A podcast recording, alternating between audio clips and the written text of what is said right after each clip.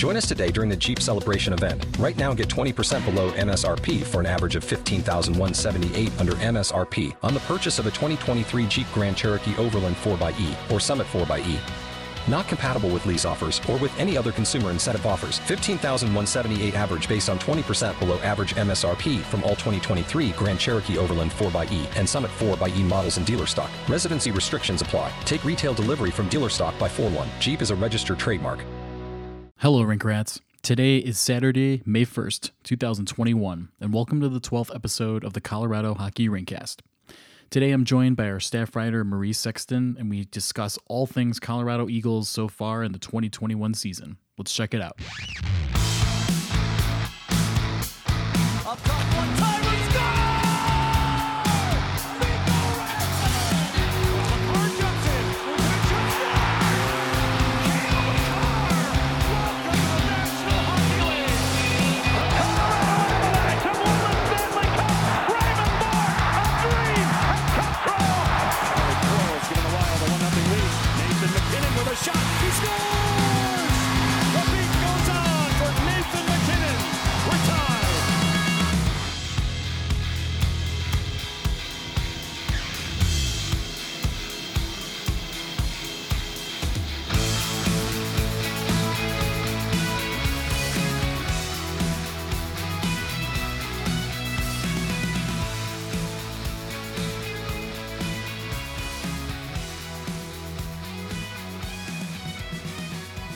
And on this rainy Tuesday, I've got Miss Marie Sexton with us, our Colorado Eagles correspondent for the Rink Colorado. Marie, how are you? Good. All right. Well, I thought we could jump into a couple of Eagles stats really quickly, talk about some individual season stats this year, um, and then we can get to a bunch of questions. Um, I know people are dying to hear about Alex Newhook and some of the new Eagles. I know you're thrilled to talk about that. Um, but yeah, let's kind of jump in. Um, Eagles uh, today are 13, 10, 2, and 1, and that's fourth in the Pacific Division. Um, in their in their last 10, they're 6, 3, 0, and 1. Um, leading the team in points is TJ Tynan, eight goals, 21 assists. That's kind of par for the course for him. He's he's great yeah. in the AHL. But and in way fewer games than most of the others. But yes, go ahead. yeah, absolutely. Um, points in his 12 of his last 13 games. I mean, he's just lighting it up. He's finding the scoring sheet almost every night. Um, good for sixth in the AHL in points. Phenomenal. Um, Kiefer Sherwood, we've seen him got called called up recently. Uh, 10 goals, six assists in 16 games, a point per game player, um, five power play goals. Really impressive. It's probably why he got his his call up. Yeah. Um, Salomaki, another uh, pickup from uh, from the off season, was really impressed with his plus minus of plus eight. He's got two goals and seven assists in 19 games this year. And then the newcomer, um, Boston College Eagle. Uh, let's see, I think he was drafted in Bo Byram's year, so three years ago. Uh, three goals, two assists in five games, a point per game. Newhook is definitely showing he's uh, that first round pick that the Avs took and are uh, really highly anticipated. So um, Marie, which which one of these four players has impressed you the most this year? I know, I know Ty- Tynan's kind of just always been a leader in points, but uh, of these four guys, who's caught your eye lately? Well, let's leave out Newhook for a moment because he just came in, right? But out of the the guys that we had all season, um, Sherwood just was crazy. You know, he had a few games with us, and then he was on the taxi squad, and then he came back down. He only played seven games um, and he had eight goals and four assists in those seven games. And and then they they pull him back up and put him on the taxi squad and um, where he sat for a couple of weeks. So I'm glad that he's he's getting some playing time. Um, it almost it's so weird to me that he plays so well and then it's almost like punishment that you're getting pulled out and just benched on the taxi squad. I'm sure that's not how they look at it, but it's kind of how it feels. Um, and then Newhook definitely has been impressive. Um, you know, I'm always skeptical with all the hype uh, when new players are coming in. Um, but he so far is kind of living up to it. So, so yeah, that's jumping kind of into our first question of the night, and and that's what what is your scouting report on the new kids? First of all, let's start with Alex Newhook, and then um, equally as impressive, uh, Sampo Ranta. Yeah, Sampo Ranta, he's he's big and he plays hard and he just drives the net and he's I mean, you notice him, you know, his he is just a, a kind of a dominating presence out there. Um, Alex Newhook is, uh, I mean, I, I almost think they have pretty different styles. Alex Newhook is very, um, it's more about, you know, maneuvering the puck, being fast and agile. Um, the other thing I noticed about Newhook, and maybe this is kind of weird, but is uh, defensively, he's really good at keeping the puck in the zone. Um, there's been several plays that he's made where he's kind of back, you know, more like on the blue line, like a defenseman would be, and lunges across and manages to keep the puck in the zone when it looks like it's going out. And in fact, this last game that the Eagles played, um, they were running five forwards for their power play, and they were having Newhook kind of up there on the blue line running the power play instead of a defenseman. So I thought that was kind of interesting. Interesting. Um, was he yeah. shooting from up there or kind of just facilitating? He will shoot a little bit from up there, but that's not really his sweet spot where his goals are coming from. Those are kind of coming from more in the circle. But um, yeah, so that's been and and Sampo Ranta is also they're really fun to watch. Um, you know, maybe I was kind of tainted. You know, back when the Eagles were in the ECHL, we'd get these guys at the end of the season. You know, like um, Julien Nantel was one, and Travis Barron was one, and J.C. Beaudin might have been one, and um, Nicholas Meloche maybe at one time. And but you know, they'd come in at the end of the season, and, and in the ECHL, they'd they'd really kind of make a pretty big splash most of the time, coming in late in the season like that. And then we moved up to the AHL, and we had that first season, and it was Shane Bowers and Nick Henry coming in, and there was a lot of hype around them, and especially around Shane Bowers, and they just didn't make any kind of big splash. And in fact, you could kind of tell that they were both a little bit overwhelmed by the by the speed of the game in the AHL. And then, of course, the very next season was last year, where it it got canceled before we got that far. Um, so this year, it's interesting then to get um, Newhook and Sampo Ranta and even um, Nate Clurman is looking pretty impressive. And so yeah, they're they might uh, make me have to rethink my skepticism of the hype, if that makes sense. Yeah, there's a lot of really young, talented um, prospects coming into the Eagles, and there are not a lot of spots at the Avalanche level. I know they're trying people out um, in that bottom six. It's kind of weird for somebody like Martin Kaut to be getting top six minutes um, in in Loveland and then go to the Avs, and he's uh, a fourth line player. It's just kind of a tale of two cities there. But kind of going back to Sampo Ranta, I know he's he's pretty big, 6'2", 190. Um, I, I follow a lot of people in college hockey, and they're for some reason the University of Minnesota. Um, they always tweeted out, and I would always just catch Sampo Ranta highlights, and they would always just be him, just kind of doing power moves and just getting to the greasy areas and scoring goals. And this year, in 31 games, he had 31 points, 19 goals, 12 assists. Wow. Um, this might be, and we could be talking about this in a year or two from now, the dark horse third round pick that uh, Sakic hits on. Um, from 2018, where it's like, wow, you know, how could have the, how could this player fall to the third round? But you know, as as you've seen him in the last few games, I guess he's played a little more than a handful um, two goals, two assists at the AHL level. Does he seem to fit? Oh yeah, absolutely. Um, you would not have any reason to think that he was the new guy. Interesting. Yeah, I know some players get there in, after playing in college, and it's just like you said, they're kind of the deer in the headlights. But um, yes, but not neither. None of these three new guys, um, Newhook, Ranta, or Clurman, I don't think have have shown that much. Yeah, and they're kind of running out of spots on the on the blue line there, uh, especially with the signing of Mr. Justin Barron uh, today. Right. So that kind of leads us into our. Um, I'm going to skip one question, but uh, let's talk about him for a second. Um, how can Justin Barron help help the Eagles right now on the blue line? I know he's a young guy. He spent a few years in Halifax in the um, QMJHL with the Moosehead, where Nathan MacKinnon played his minor league hockey um, amateur hockey. But uh, yeah, what where, what can Justin Barron do? You know, he's kind of you know when he was drafted, he was known for his um, elite skating um, and puck puck moving skills. And you know, are they lacking in that right now on the blue line um, with the Eagles?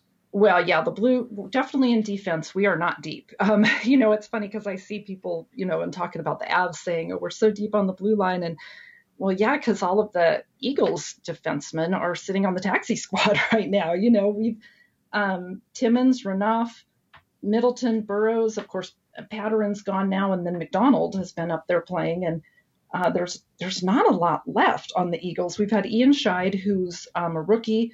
He's had a fantastic rookie season, although he was injured for uh, six or five, six, seven games there. Um, that last game they played was his first game back.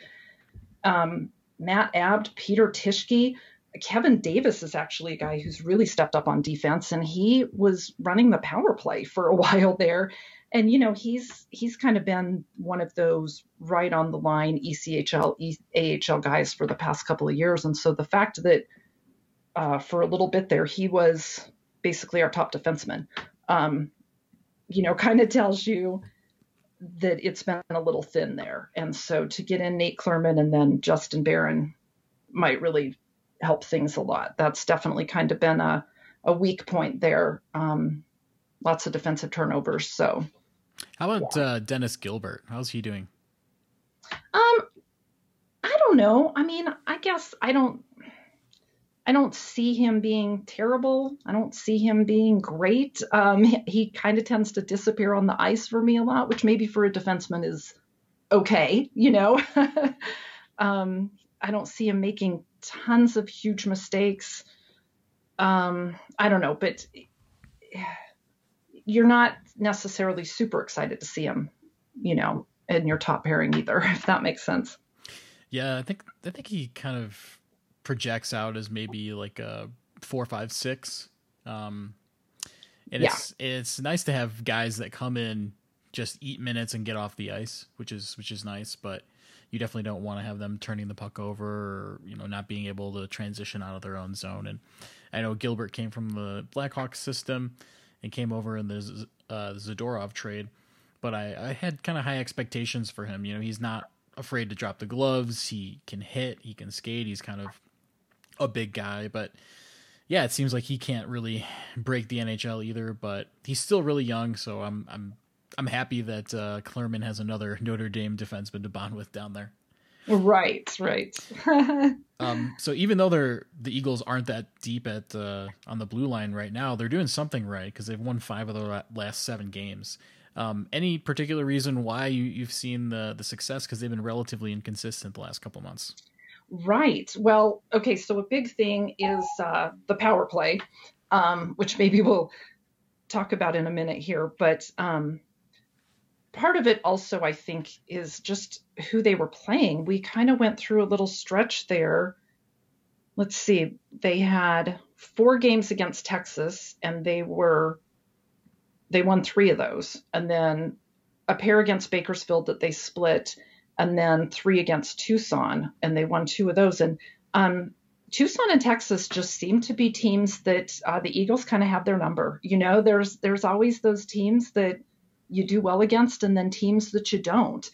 And um, for whatever reason, let's see, I don't think I wrote down the um, the all-time records, but in this season against Texas, the Eagles are 6-1 0 1, and against Tucson, they're 4-1 1 0. And um, if you look back, um, you know, at their all three years or two and a half or whatever in the AHL, they just have a really good record against Tucson. Um, I don't know. So I think that's part of it that just for some reason we match up well against those two teams. Uh, but the other thing is the special teams. Um, you know, we changed, they lost um, Tobler. Ryan Tobler was the special teams coach. And they parted ways, was the way that they worded it, somewhere around March 12th to March 13th.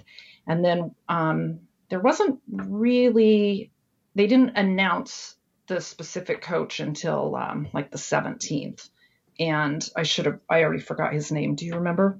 Uh, he was from the Avs. Anyway, he has come in and it's made a huge difference. The Eagles went from dead last in the league on the power play to fifth in the league on the power play. Um, there was a little stretch there up until we came up against Tucson where just in that stretch since we changed special teams coaches, the power play was running at 44%, um, which is crazy, right? so now Tucson had a really good penalty kill, so they dropped down a little bit, but they're still, um, let's see, sense changing coaches, they're at 39% on the power play, whereas before they were at about 7%. So, wow. Yeah, it makes a huge difference, you know, when your power play can actually go out there and score. I mean, it, I, you know, I hate to speak ill of Ryan Tobler, but when he was running it, I mean, we'd get a power play and you felt like, you know, can we decline that penalty? Because it never helped. It never did us any good. We, you know, and now it's kind of crazy as an Eagles fan to, um, you know, get excited about a power play. Like we really might, you know, score on this. So um, that's been fun. And they're actually now first in the league on the penalty kill as well. So combine those two things, winning those special teams battles, and all of a sudden, you know, the the wins start coming. I have a couple things there. So first of all, how often do you fire a coach mid-season? I, I've seen so many teams in the NHL where their power play just stinks and they're good teams, and they still don't make any changes, and and they still don't change the play. It's uh, it's like you guys run the same thing, and I mean everybody has tape on it. You guys all are like standing in the same spots, doing the same shimmy move, and you know just not right. really making. They know exactly what you're gonna do. right. Right. So that so that's one thing, and, and the other thing is I think it's crazy that the Eagles can change personnel like that, and then on a dime go from zero to hero, um, all the way to the top, and then you know now you have two top top five uh, special teams units. That's a, I mean, does that make you believe that they can make a strong push towards the end of the season here? Maybe, yeah. I mean, definitely more so than if you had asked me, you know, back a month ago. um, you know, part of the the power play surge there was also um, when Connor Timmins was down because he's really good at running that power play. And then um, Sherwood had, I think you had up there how many power play goals? Five power play goals. Um, you know, so that was a big help too. But yeah, it's awesome. so that's another thing you bring up, and it's kind of going into our next question. The Avs have made a lot of call ups recently, and you know this season's been weird with this taxi squad thing.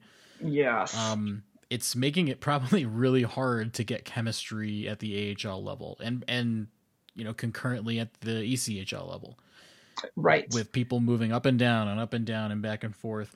Have you noticed um, you know any of those inconsistencies affecting the team? Like what's what's been the constant for for the eagles this year? Have, have players been able to rely on one single line that's been really good or have they no. just been juggling?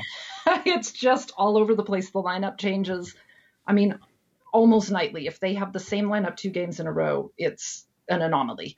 Um, i mean even one line to be the same is from one game to another it just doesn't happen very much. Um, you know, I, I keep track of the lineup from game to game to game, and it's constantly shifting and changing. And um, so, you know, it's hard to say like um, if there there's there's no what am I trying to say?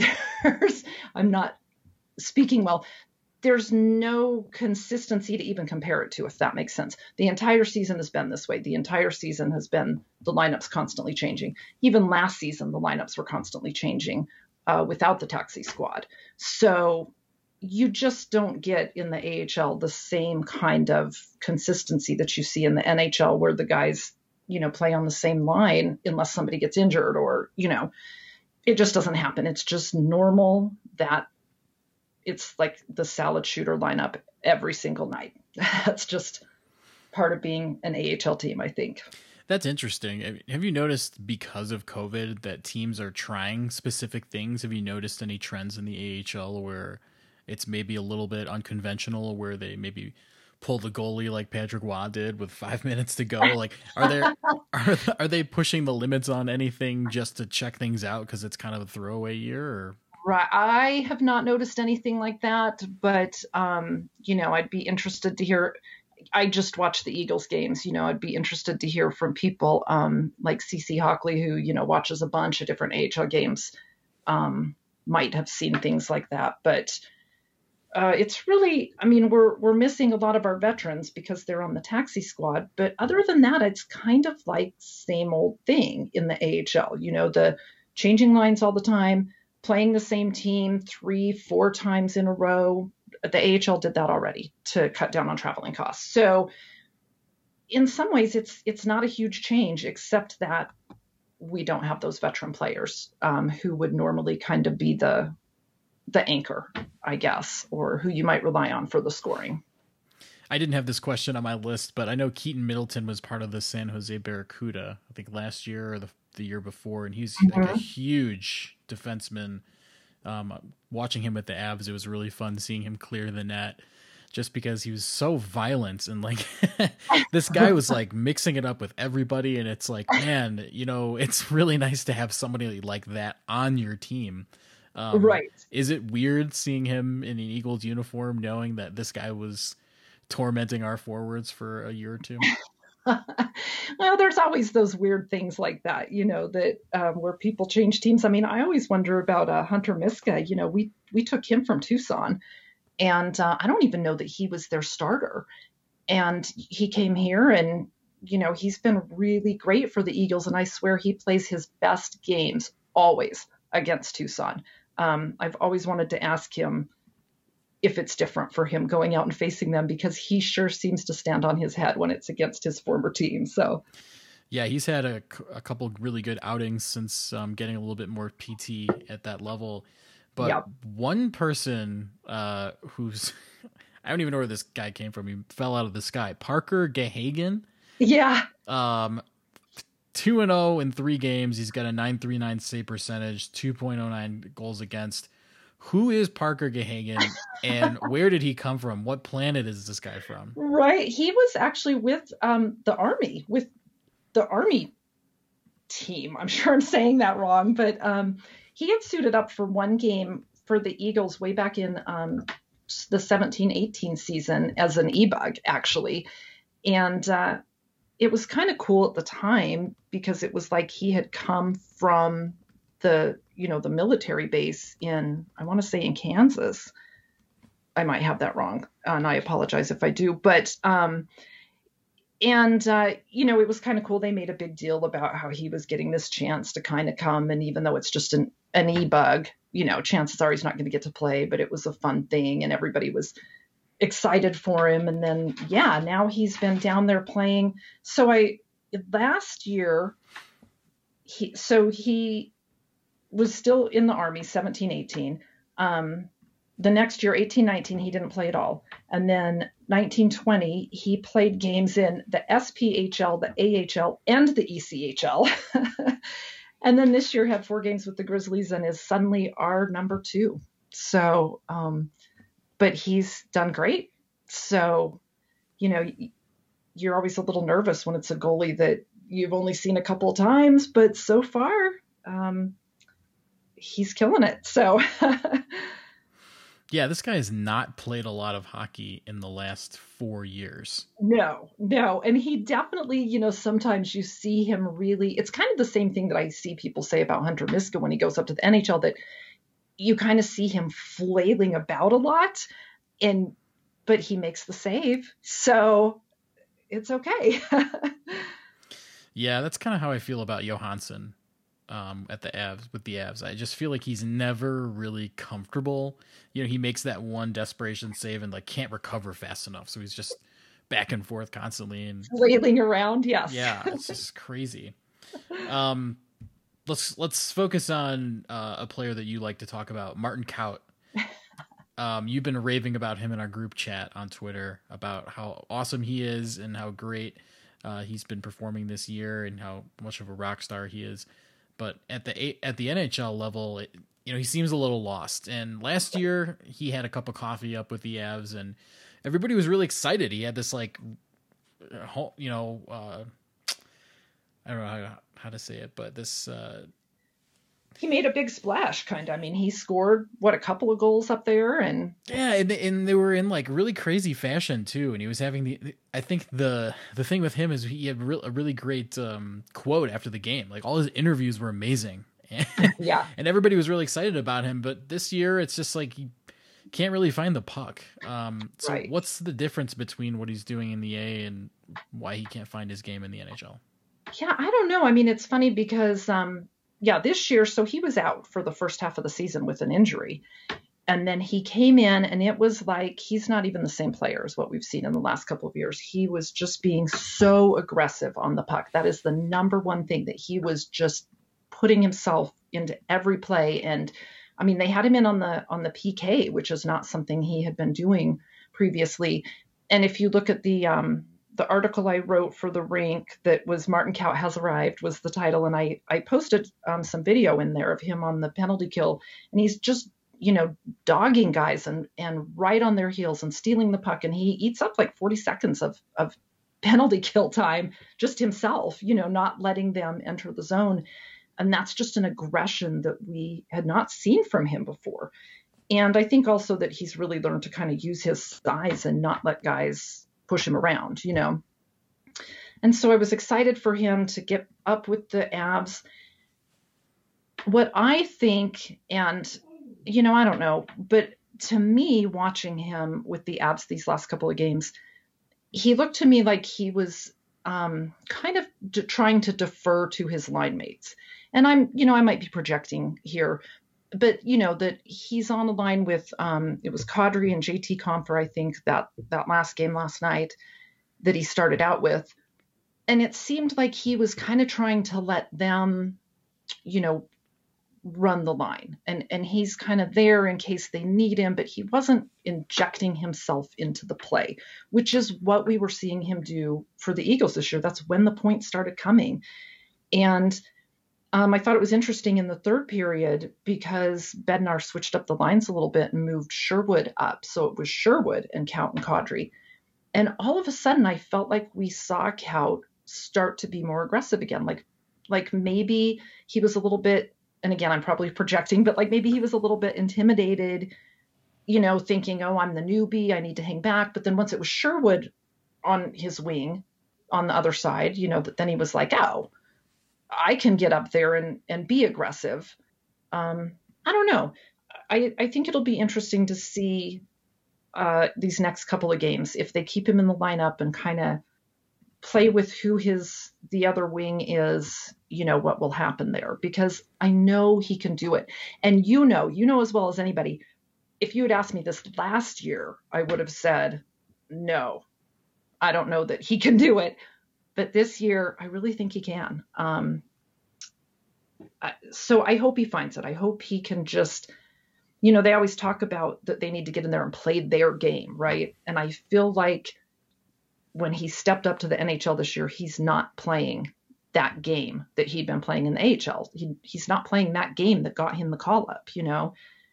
If he can get back to doing that, um, I think people will be excited about what he can do it's nice to hear that you flipped the script on uh, on Martin Kaut because I know everybody kind of got a bad taste in their mouth when he was at training camp last year and just wasn't in good physical shape and it was just weird. Um, he's an interesting player. He's such a great personality, um, yeah. and you just want to you just want to root for him, right? He's just one of those players where absolutely you just want him to succeed, and um, I think he's another player who kind of suffers from you're a first round pick. You should be doing better. Um, yeah. And there's so many first round picks. I mean, I, I was thinking about this the other day. Um, I, I, was thinking about writing an article about whether Joe Sakic has done enough in the Avalanche's win now window, you know, to push them to the Stanley Cup. Oh, that's my dog. Sorry. no worries and um, I, I kind of asked myself that, and he kind of refuses to um, trade his first round picks. Oh, right. And um, I just wonder, you know, it's is it time for for Joe? I mean, he missed the opportunity this year, but he's so good at drafting and finding these first round picks and, and developing and getting them up. It's just they have the, these this plethora of draft picks and prospects. Um, and they continue to be successful in making the playoffs. So he's doing everything right and for the long game. But I don't know. It's just um, guys like Kaut. I just I just wish the best for, and uh, I, I, hope that he can can find a place on you know somewhere on the Avs eventually. But I think he's definitely Absolutely. proven proven in the AHL that he's um, worth a NHL call up. But one person I did want to bring up, I got a few more for you. Um, is Alex fourteen? Um, he came over and he's played over 20 games with the Eagles. He's supposed to be this kind of gritty, fast young guy, um, mm-hmm. get in the corners, you know, really good puck possession. And he's done a whole lot of nothing. And I'm, I'm a little disappointed, and I just don't understand why he's not effective in the Eagles system um, with his speed. You know, actually, I'm not sure either. The thing about Fortin is he is super noticeable when he is on the ice. I mean, he he reminds me of Logan O'Connor, honestly. He is fast and he is everywhere and he is always involved and he's always you know, you see him. He's he is in the corners. And the that first couple of games, I remember saying, "Oh, I'm going to like this kid. You know, he looks great." And and I still notice him and I still and but I don't know, the goals aren't coming. I don't know what it is. I kind of wish that I did know because I still feel like he's really noticeable. I've been saying for like a month or two now, you know, he's due. He's due. He is he is doing the work. He's getting up there, he's getting involved in the play. But it's not happening. I don't really know. Now he was injured for a little bit. Um, let me look at my thing here. So he was out with an injury from about the middle of February to the middle of March. So that doesn't help.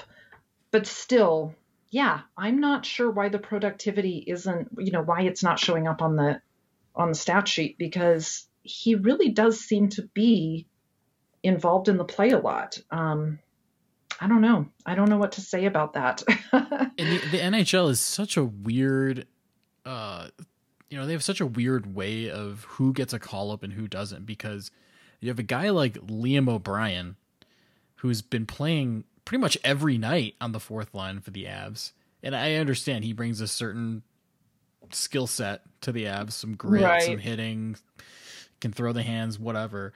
Meanwhile, you have TJ Tynan in the AHL sixth in points, and he just can't get there and succeed. Yeah. It's it's so bizarre, and it just makes me think back to 14. It's like, look, if you're not scoring goals, you have to be providing something to the team, whether that's PK, whether that's blocking shots or playing great defense or something intangible to right. to get you to say you you have value on the team. Are you value add? And it's just weird with 14, you know, with his skill set. He's a great, well rounded player, but maybe he just doesn't do anything, you know, individually uh, really well. Just he doesn't do one thing that great. Yeah. And I'm kind of sad that he hasn't put it together um, with the Eagles. Yep, I agree. I, I really, like I said, he started out strong. It felt like he was really going to be, you know, a, a big part of the team. And now you know, he's sort of fallen down to fourth line a lot. I do still notice him. I don't know. Yeah, it'll be interesting to see what happens if they keep him around or not. Kind of on that note, are you surprised that Liam O'Brien's been getting pro minutes? Oh yeah. I mean, I guess is he just I, a yeah. plug or? I mean, I always I always say, you know, the coaches have forgotten more about hockey than I've ever learned.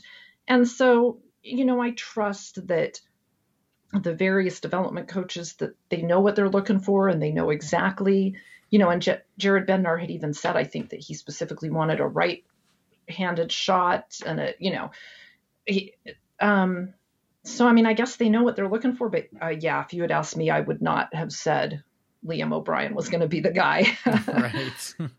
Sometimes I wonder what are the analytics people, you know, saying in the ears of some of the coaches? What are the the stats that are impacting um, who they're putting in the lineup and when they're putting them in the lineup? Because you know that there's some advanced stats nerd uh, in, up in the front office saying, uh, Liam O'Brien gives him the best chance on the fourth line. right. and so um, I just want to know what that is because um, I, I I'm I'm always a big fan of having somebody in the lineup who's kind of uh, an intimidator and somebody who can um, stand up for the teammates and pretty much just hey if, if you're going to cross the line then this is kind of what's going to happen and I, i'm not really for fighting but i am for kind of setting the um, setting things straight and, and self-policing because right. there's just been a lot of that with this avalanche team and it's it's unfortunate that there's just so many players skilled players on the team and they just get run and nothing happens and it's just not how it used to be. But we also don't really give that back. You know zadorov's gone. Um, right. Ian cole's gone. All the guys who really laid out a lot of big hits that's just not their style but um, I hope that they can kind of dig in and find some some players who can really help in that department. But a um, couple more for you. So so far this season, who do you think's taken the biggest step? And and Karen also chimed in on Twitter and she asked the question: Which players from the Eagles do you see stepping into the Avs next season? Oh, next. Well, so this year, who's taken the biggest step? I mean, I, I would say Martin Kaut. You know, like we talked about, I I think he looks like a completely different player than he was last year. Um, the other one, I don't know if you can even count this uh, because he came out. He's a rookie, but um, Jean Luc Foudy. I mean, wow. um, he's just amazing, and uh, boy, I wish we could keep him, but he's going to have to go back to the OHL. Um, but he's amazing. Um, it's going to be a real bummer to lose him. But then next season, well, obviously, Kaut, you're assuming O'Connor's going to be up there permanently. He's pretty much been up there permanently this year. So, um, I don't know about MacDonald. I mean, Newhook, it's it's still a little bit too early to tell. You know, he's had a good outing these first few games, but um, all but one of his points, or at least all but one of his goals so far, have been on the power play. Um, so it might be a little too soon. I could see him getting a, if he doesn't start out on the Avs next year, certainly being top of the list for a call up. Okay.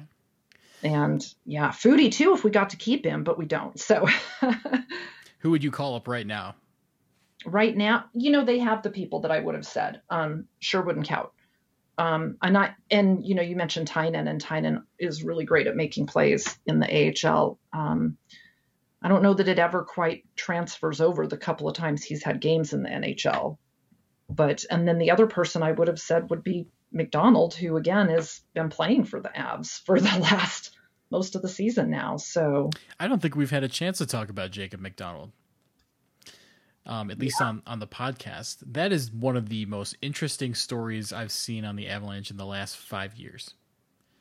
Um, he's he's so much fun to watch, and of course, you know, last season with us with the Eagles, um, he played about half the season as a forward, and had a ton of score. That's why he was uh, first or second in the league amongst defensemen in scoring. But you know, he played half the year as a forward, so it was kind of like cheating. But it's just bizarre to me that of all of the talent evaluators in the NHL and all all of the sister leagues, that somebody couldn't figure out that this guy can play. Like, right?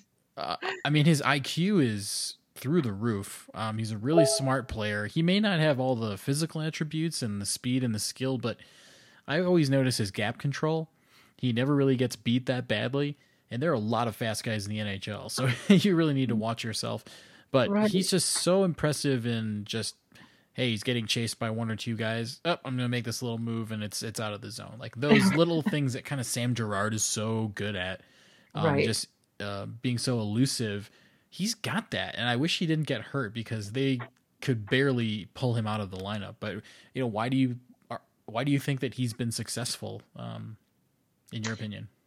I don't, you know, I, I honestly think it kind of goes back to the coaching staff, you know, knowing what they're looking for. And this is something, you know, that I think um, fans and kind of the people who, you know, watch the prospects, I think that they tend to think of the AHL team as you know, you have your your top couple of prospects, you have your Kaut and your Bowers, and then everybody else is just sort of these expendable plug-in players, you know. But I don't think that's how the coaches see it. Now, obviously, I've never sat down and talked with coaches about it, but I don't think they see it that way. I think they see the entire team, the entire AHL team as, you know, potential. And they've obviously gone out and picked up some of these guys like MacDonald, like Ian Scheid, who was undrafted but had an incredible rookie season so far with us until he had his little injury. Um, I mean, Logan O'Connor, too, you know, also undrafted, but they obviously picked him out. Um, so, you know, I think it kind of goes back to the, I, I guess, the scouts and the development staff seeing these guys that they know they can develop. I mean, uh, Ryan Graves is another example that, you know, when he came in and played with the Eagles some in those first couple of call ups, everybody was complaining, oh, it shouldn't be this guy. Who is he? You know, he's just some AHL journeyman who's never done anything. We should be calling up Nicholas Meloche. You know, well, would you trade Graves for Meloche now? Probably not. so I think it just shows that, you know, the coaches know what they're looking for and they seem to be really good at spotting those kind of, um, I don't know, the talent that's been missed somehow. And the scouting you have to attribute to as well. I mean, yeah, absolutely. Really, really deep scouting. And I think that maybe Sakic knows, hey, if I want to be good in two to three years or, you know, three to five years, I'm going to have the big guys, right? The Landeskog's, the MacKinnons, um, Cale Makar now.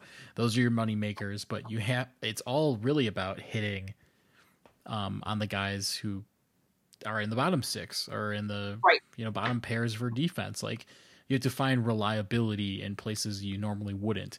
And I think Sakic's been so good at that. And I feel like the Eagles coaching staff doesn't get enough credit for developing. I think that that's kind of a misconception of a lot of Avalanche fans is, you know, the Eagles can't develop. Well, yeah, they can. right? Um, I think that's yeah. pretty evident um, of all the players that have been called up. I mean, there are some guys I remember um, in the I know St. Louis is really good about drafting, but in the Chicago system where they would they had first round picks that would never see the NHL. And they would just stay down there in the AHL, never get a shot, and they would just go to another team and just be a waste. And why why wouldn't you at least give those players a shot or focus on developing them into players that you know, into the role that you want, like you're talking about. I need a player here who has this potential to give me X amount of goals um, X amount of shots and provide a service in that role, which is probably what most scouts are trying to do. They're trying to fill the role, not get the the player, right? Right. Yes. So it's really interesting to see the Eagles promoting so many people within the system. And and I don't know, are you do you have a lot of visibility to what the Grizzlies do um, to support the Eagles? Is it similar?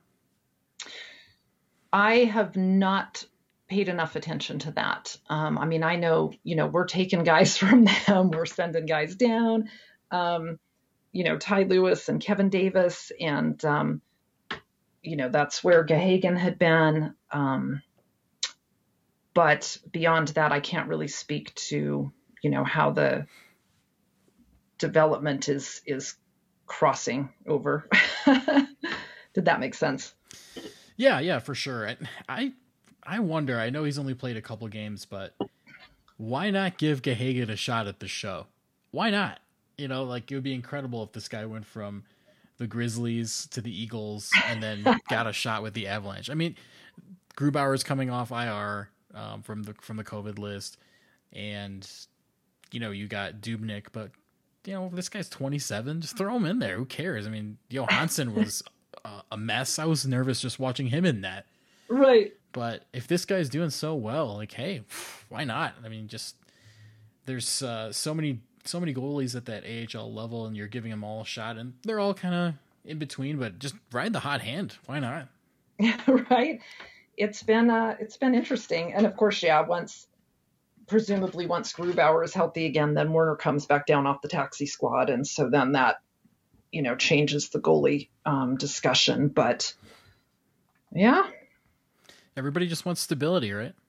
yeah, it's just not something you get a lot of in the AHL. You know, as soon as you, you get a guy who's just killing it and doing well, he gets taken away. That's kind of how it goes. So, Or he gets and, traded. And the ECHL too. I mean, you know, even before we moved to the AHL, ECHL same way. You, as soon as a guy starts playing really well, he gets snatched away and moved up to the AHL team. So, um, we'll have to catch up with you at least one more time before the end of the season because I, I, don't think the Eagles are done yet. I think they could uh, maybe go on a nice little run here and make things interesting.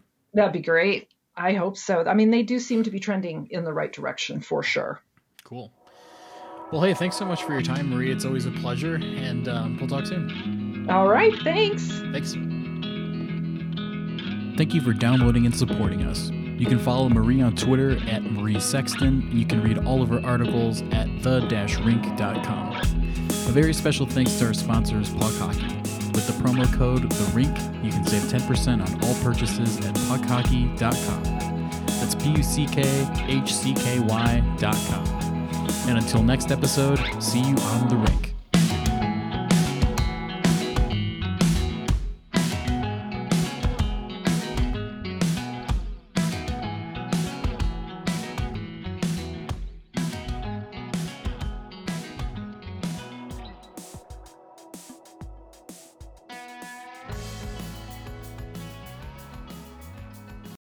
Every fan knows the right player in the right position can be a game changer. Put LifeLock between your identity and identity thieves to monitor and alert you to threats you could miss. Plus, with a U.S.-based restoration specialist on your team, you won't have to face drained accounts, fraudulent loans, or other losses from identity theft alone. All backed by the LifeLock Million Dollar Protection Package. Change the game on identity theft. Save up to 25% your first year at LifeLock.com slash aware.